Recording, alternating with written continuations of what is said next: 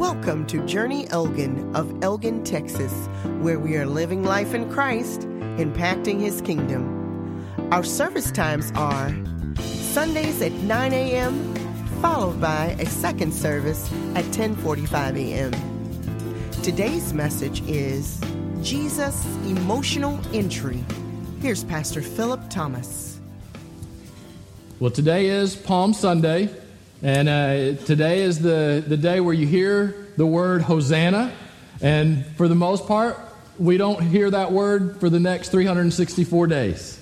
Right? Hosanna is a word that, that uh, fits Palm Sunday. It's the word that they were uh, yelling and saying uh, as Jesus entered into uh, the uh, city of Jerusalem.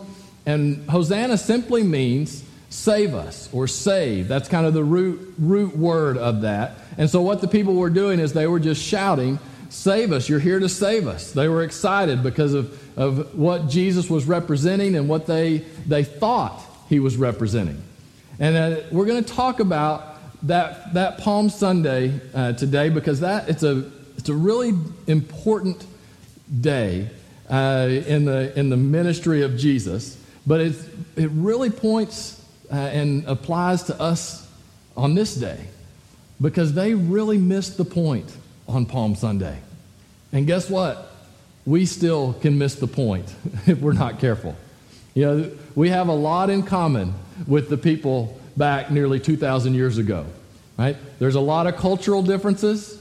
There's a lot of, lot of things that have changed. But at the heart, we're human, and we can miss Jesus just as easily as they miss Jesus.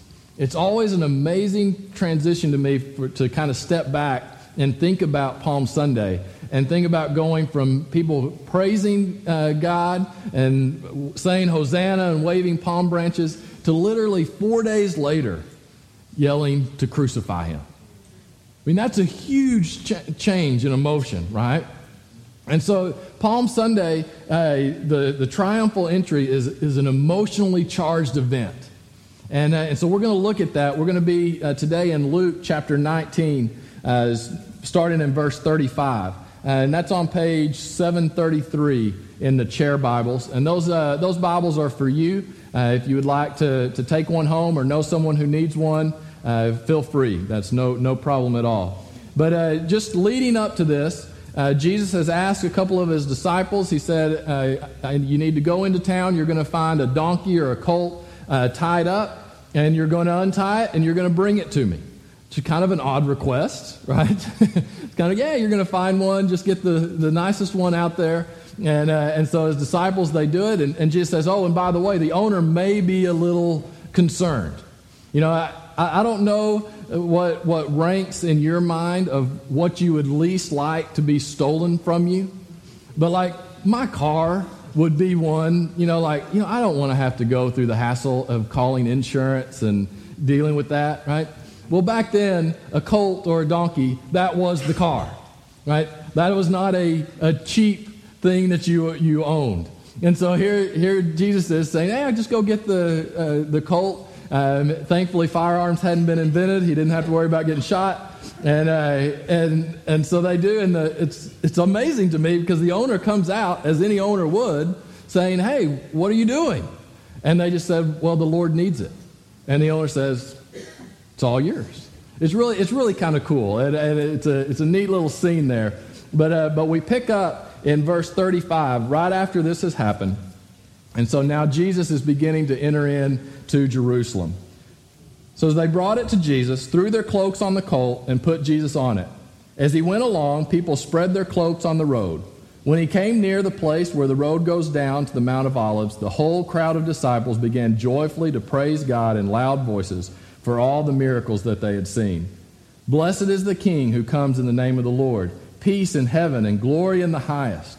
Some of the Pharisees in the crowd said to Jesus, Teacher, rebuke your disciples. I tell you, he replied, if they keep quiet, the stones will cry out. Okay, we're going to stop there for a minute and, uh, and just set the scene. So, this is a, a very emotional celebration scene. See, the people were, had gathered in Jerusalem already because this was Passover week. Passover was a, and still is a very big and important time in the life of the Jewish people. And, and it was, it was the, uh, obviously very religious, but it was also a party. I mean, it was a, a celebration. And so people had gathered, and they were kind of there ready to party, right? And then Jesus provides a focal point. I, I kind of think about it, and I've never been, but uh, I've seen pictures of Mardi Gras. Has anyone anyone willing to admit they've been to Mardi Gras? Anybody? Kevin's like, yeah. So Mardi Gras in New Orleans, right? It's a huge party, right? And and what's interesting is people just go there and they don't really know why. They're just going to to celebrate, and then they find little things to focus on right? And then you have a little event over here, and you think, oh, you know what? That's really good. And everyone is, has brought all this energy, and then all of a sudden it, it's focused on one aspect. That's kind of what's going on here in a way, right? But they came to celebrate, they came to do all this, and now all of a sudden, this Jesus guy who people had heard rumors about, maybe they'd experienced, maybe they had experienced a miracle, right? But there was a little bit of a buzz about Jesus. And the disciples knew that, and the disciples got the crowd going, right? There's no doubt about that. And, uh, but then people became excited because they would immediately recognize all the signs. Jesus, the way that he was entering into Jerusalem, was saying, I am the king. I am the Messiah. Now, there were differences too, because Jesus was not the king that they were expecting. You know, he didn't come in on a big white horse, he came in on a donkey, right? But there were some clear things that, that it fit. Okay, this, this is the Messiah. This is the one who's supposed to come and make everything right, who's supposed to come and institute the kingdom of God. And so people get caught up. And I get the feeling that this became a big deal. People are celebrating, they're excited. And they're so excited that the, uh, the religious leaders, the Pharisees, they don't like that. Do you ever do you have that person like maybe in your family or something like that that anytime things get too fun, they're going to have to bring down the the excitement level? It's like, "Oh no, no. Hey, that's our laughing quotient has been reached. No more." Right? And so you, I, I just have it funny. I just get this picture of uh, everybody's going crazy and, and excited, and then these guys in big robes, and they walk up very quietly. Uh, Jesus may we have a word. You know, and I, I love Jesus' response because we use this. How often have we used, oh, even the rocks would cry out? This is really, this is a, a strangely funny and kind of sarcastic uh, remark by Jesus. Right? He is very dismissive of the Pharisees with this remark. Now, Jesus engages with the Pharisees all the time. So it's not that he's worried about, you know, trying to explain and, and stuff like this, but this is in the middle of a really big moment, right? And it's kind of like everything good is going, things are going really well, and then you have that one person that wants to come up and complain. And you just want to go, you know, enough. I don't want to listen to you. That was Jesus. That's what he did to the Pharisees. And it's so funny because they say, uh, Jesus, could you please shut up your disciples? They're causing a ruckus. And Jesus just looks at them and says, Listen, I'm not going to do that because if they shut up, even the rocks would cry out. How do you respond to that if you're the Pharisees? There is no response. And you know you've kind of just been told, leave me alone. And it's, it's interesting. Jesus, uh, that, that's it's a pretty powerful statement. And, uh, and the irony of it is, is that if Jesus would have wanted, the rocks could have cried out, which is really cool. Right? So you have all of this going on, and, and it's an exciting time. But then the passage continues, and you have a really sharp change here in, in Luke. And I, I kind of view it as something like uh, have you ever been at, at Christmas dinner or Christmas family celebration? And everything is going well. You're celebrating, you're excited, uh, things are going great, a lot of laughter and fun.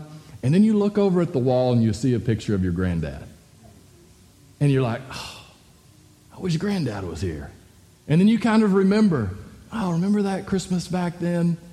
And all of a sudden, your emotion, it's still happy, right? There's still joy, but there can be tears and joy, right? And your emotion can be up here, and then it kind of goes, ooh, and then it comes back. And Jesus kind of has that kind of a moment here. So as we continue uh, to, to read, this is in verse 41. I kind of picture Jesus uh, finds a, a, quiet spot and all of a sudden kind of finds himself alone uh, just for a moment. He's, he's already looking kind of over the city. The whole city is available to be seen from where he is. And uh, it says this it says, As he approached Jerusalem and saw the city, he wept over it. Not, not just a cry. This is, this is an emotional response that Jesus is having. And he said, If you, even you, had only known on this day what would bring you peace, but now it is hidden from your eyes. The days will come upon you, and when your enemies will build an embankment against you and encircle you and hem you in on every side. They will dash you to the ground, you and your children within your walls. They will not leave one stone on another, because you did not recognize the time of God's coming to you. Hmm. Talk about a drastic change. So, what is it that Jesus is weeping about as he's looking over the city? There's a couple of things I want to, to talk about here because I think they apply so much to us today. The reason Jesus is weeping is because people missed what God was doing. They missed it. And that's what he starts off. He says, Man, if you just know, had known, you would have peace. But you missed it. And you're, gonna, you're not going to be able to find the peace that you so desire. And you know, Jesus is thinking about the people who were very faithful. The people who love God, the people who legitimately wanted to see God. You know, I don't get the, the sense right here that Jesus is looking out and he's seeing all the, the pagan people, right? And the people who have rejected God. No, he's actually seeing the people who are faithful. But the problem is, is that they missed God because they set their own expe- expectations of who God was supposed to be. Expectations are always a dangerous thing. It can ruin any wonderful occasion. You can ruin Disney World if you have the wrong expectations. Right? You know, if you expect, you know, we're going to be able to ride every ride in the first four hours of Disney World, you are going to be miserable. Right? Because your expectations are all off. And it's amazing how powerful our expectations are. Our expectations better be based in truth and in fact. That you are never going to ride every ride at Disney World if you're there from here until eternity. Right? Our expectations better be based in fact. And the problem was is that the people they loved God, they wanted to meet God, they wanted to see God, but their expectations were not based in God's truth.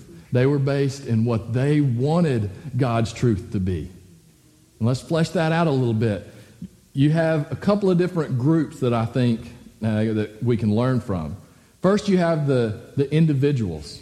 All these people who have gotten caught up and they're waving the palm branches and they're putting their cloaks down on the road. All of those are signs, basically, of welcoming a king. Right? So they recognize that fact. And so they, they thought this could be the Messiah.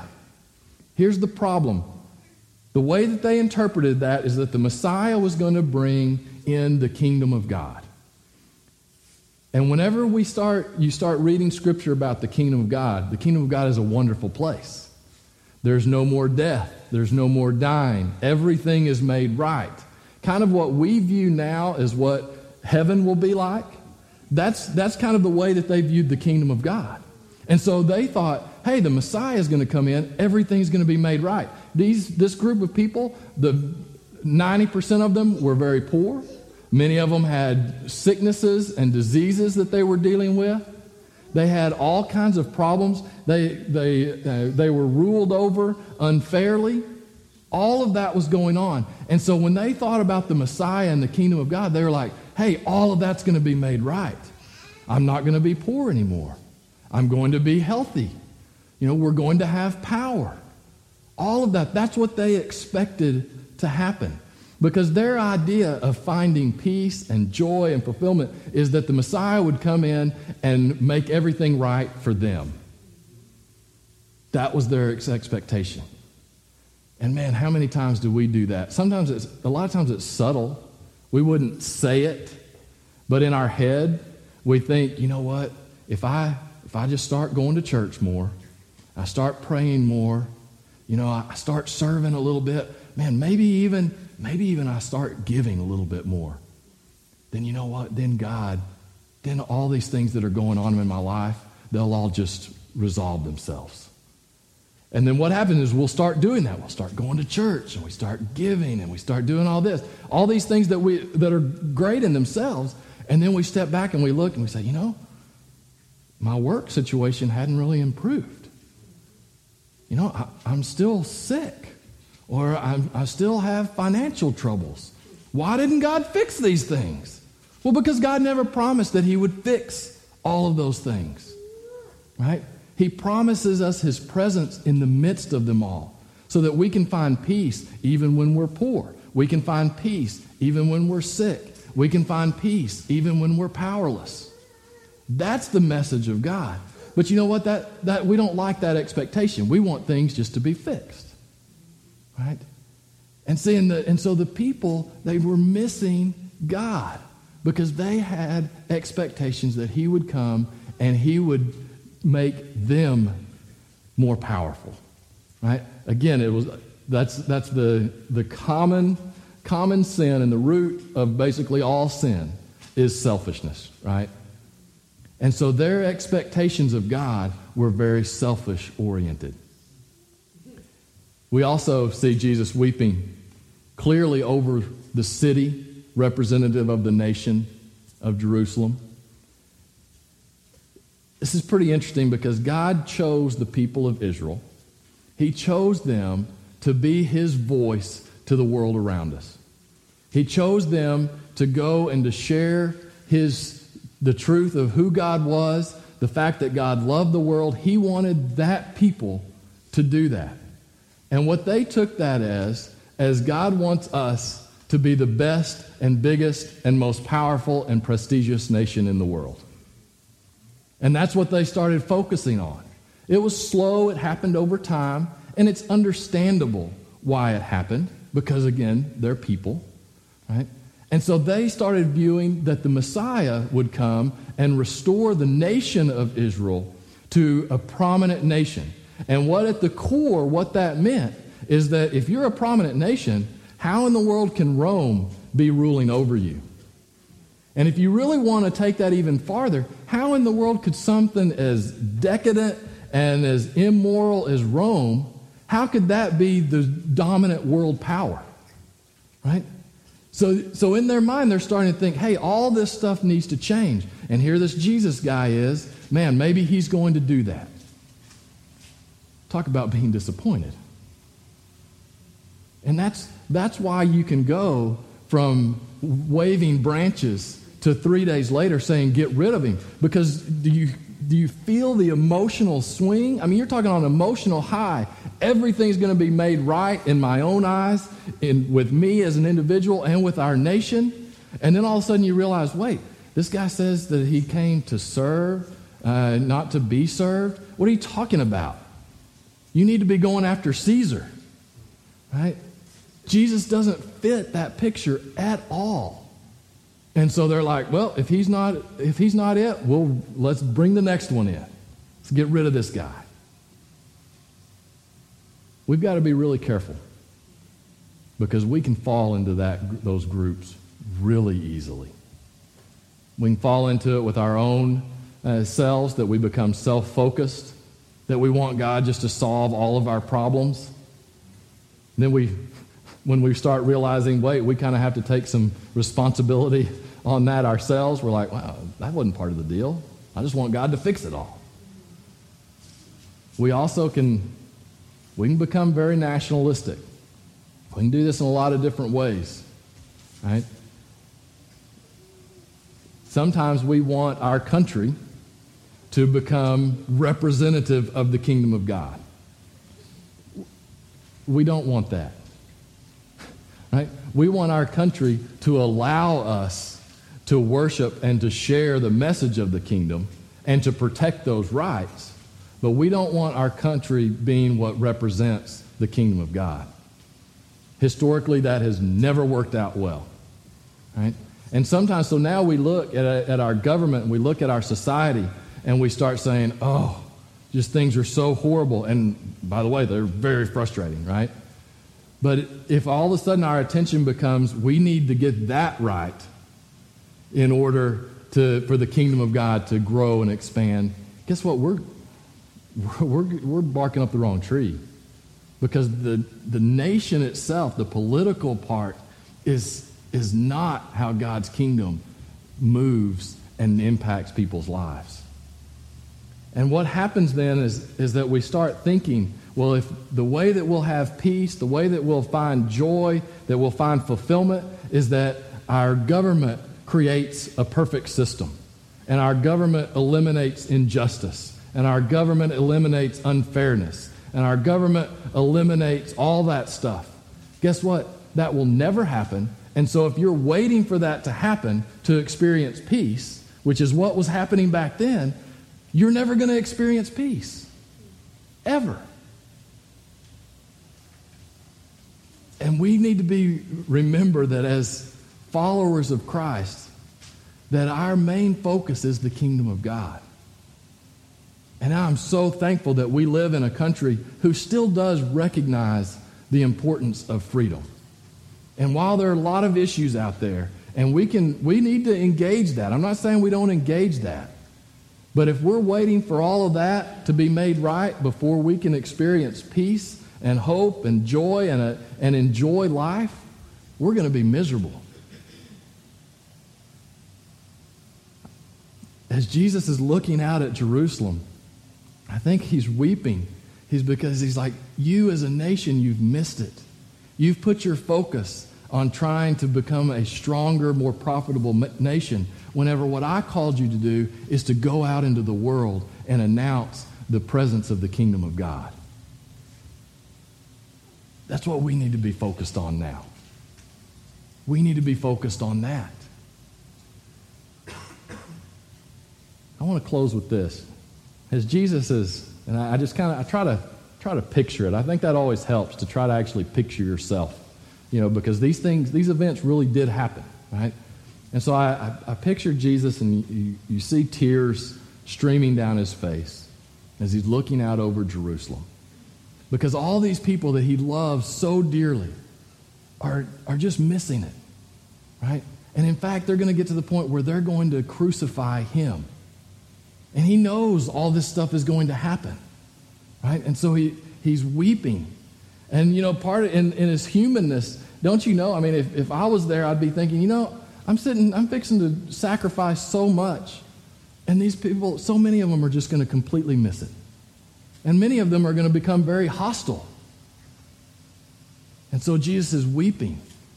But then I, I picture Jesus kind of regaining composure, straightening up, kind of wiping the tears from his eyes. And all of a sudden, he becomes laser focused on his mission. And from this moment on, Jesus enters into Jerusalem, and it is a very deliberate, straight walk to the cross because he knows that that is his mission. That's what God has called him to do, and he's going to do it no matter what. It doesn't matter that people aren't going to listen. It doesn't matter that, that uh, people are going to uh, reject him because he's going to love them anyway. And you know what? That's what we need to be doing. Because a lot of times I think we get to the point where we can weep, like we see all the problems in the world, we see all the frustration, we see all the evil, and we can start weeping, and we see all the people who are just constantly rejecting God. And if we're not careful, we can just stay in that place. But no, we need to wipe away the tears, and we need to make sure we focus on our mission. And our mission is proclaiming truth in the midst of evil, proclaiming truth and the opportunity for people to have peace in the midst of a world that is still rejecting God. And you know what? That, that means that sometimes it's going to be hard for us. So, a lot of times people aren't going to listen. In fact, sometimes you can feel like you do your whole, whole life. You're like, I don't know if anyone ever listened. But you know what? It doesn't matter. Because what God has called us to do and where we find peace is by focusing on the kingdom of God and proclaiming the truth of that kingdom.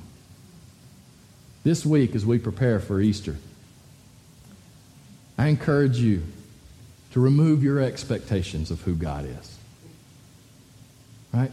Allow God just to be who He is, which means understanding that He's going to be with you no matter what. Don't get caught into that trap of if you have a bad day tomorrow thinking, well, what did I do that God is causing this bad day? Right? No, guess what? God is there in the bad day. Jesus is about to have a really bad day. When people are that were shouting Hosanna now start to shout crucify him. That is a crappy day. Right?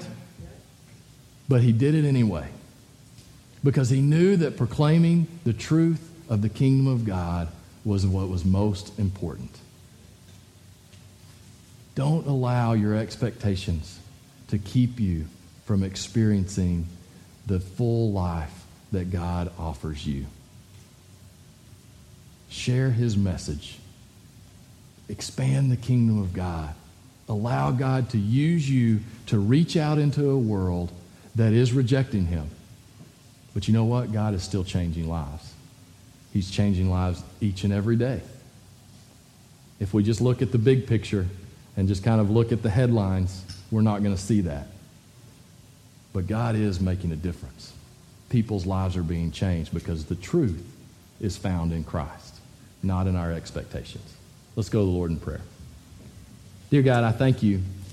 I thank you for the opportunity that we have uh, to share your message of hope, your message of peace with the world around us. And Lord, we understand that we are going to experience a lot of frustrations. There's going to be a lot of things that are against you. There's going to be a lot of people who continue to reject you. But Lord, help us not to allow that to keep us from proclaiming your truth to a world that desperately needs to hear it. Lord, we thank you. We thank you for calling us to be part of your message and your mission in the world. Lord, we love you. We thank you for loving us. In Jesus' name we ask. Amen. Thank you for listening to Journey Elgin. Come check us out. We are located at 1221 North Avenue C, Elgin, Texas 78621. You can contact us at www.journeyelgin.org or call us at 512 661 8411. That's 512 661 8411. We hope to see you soon, and may God bless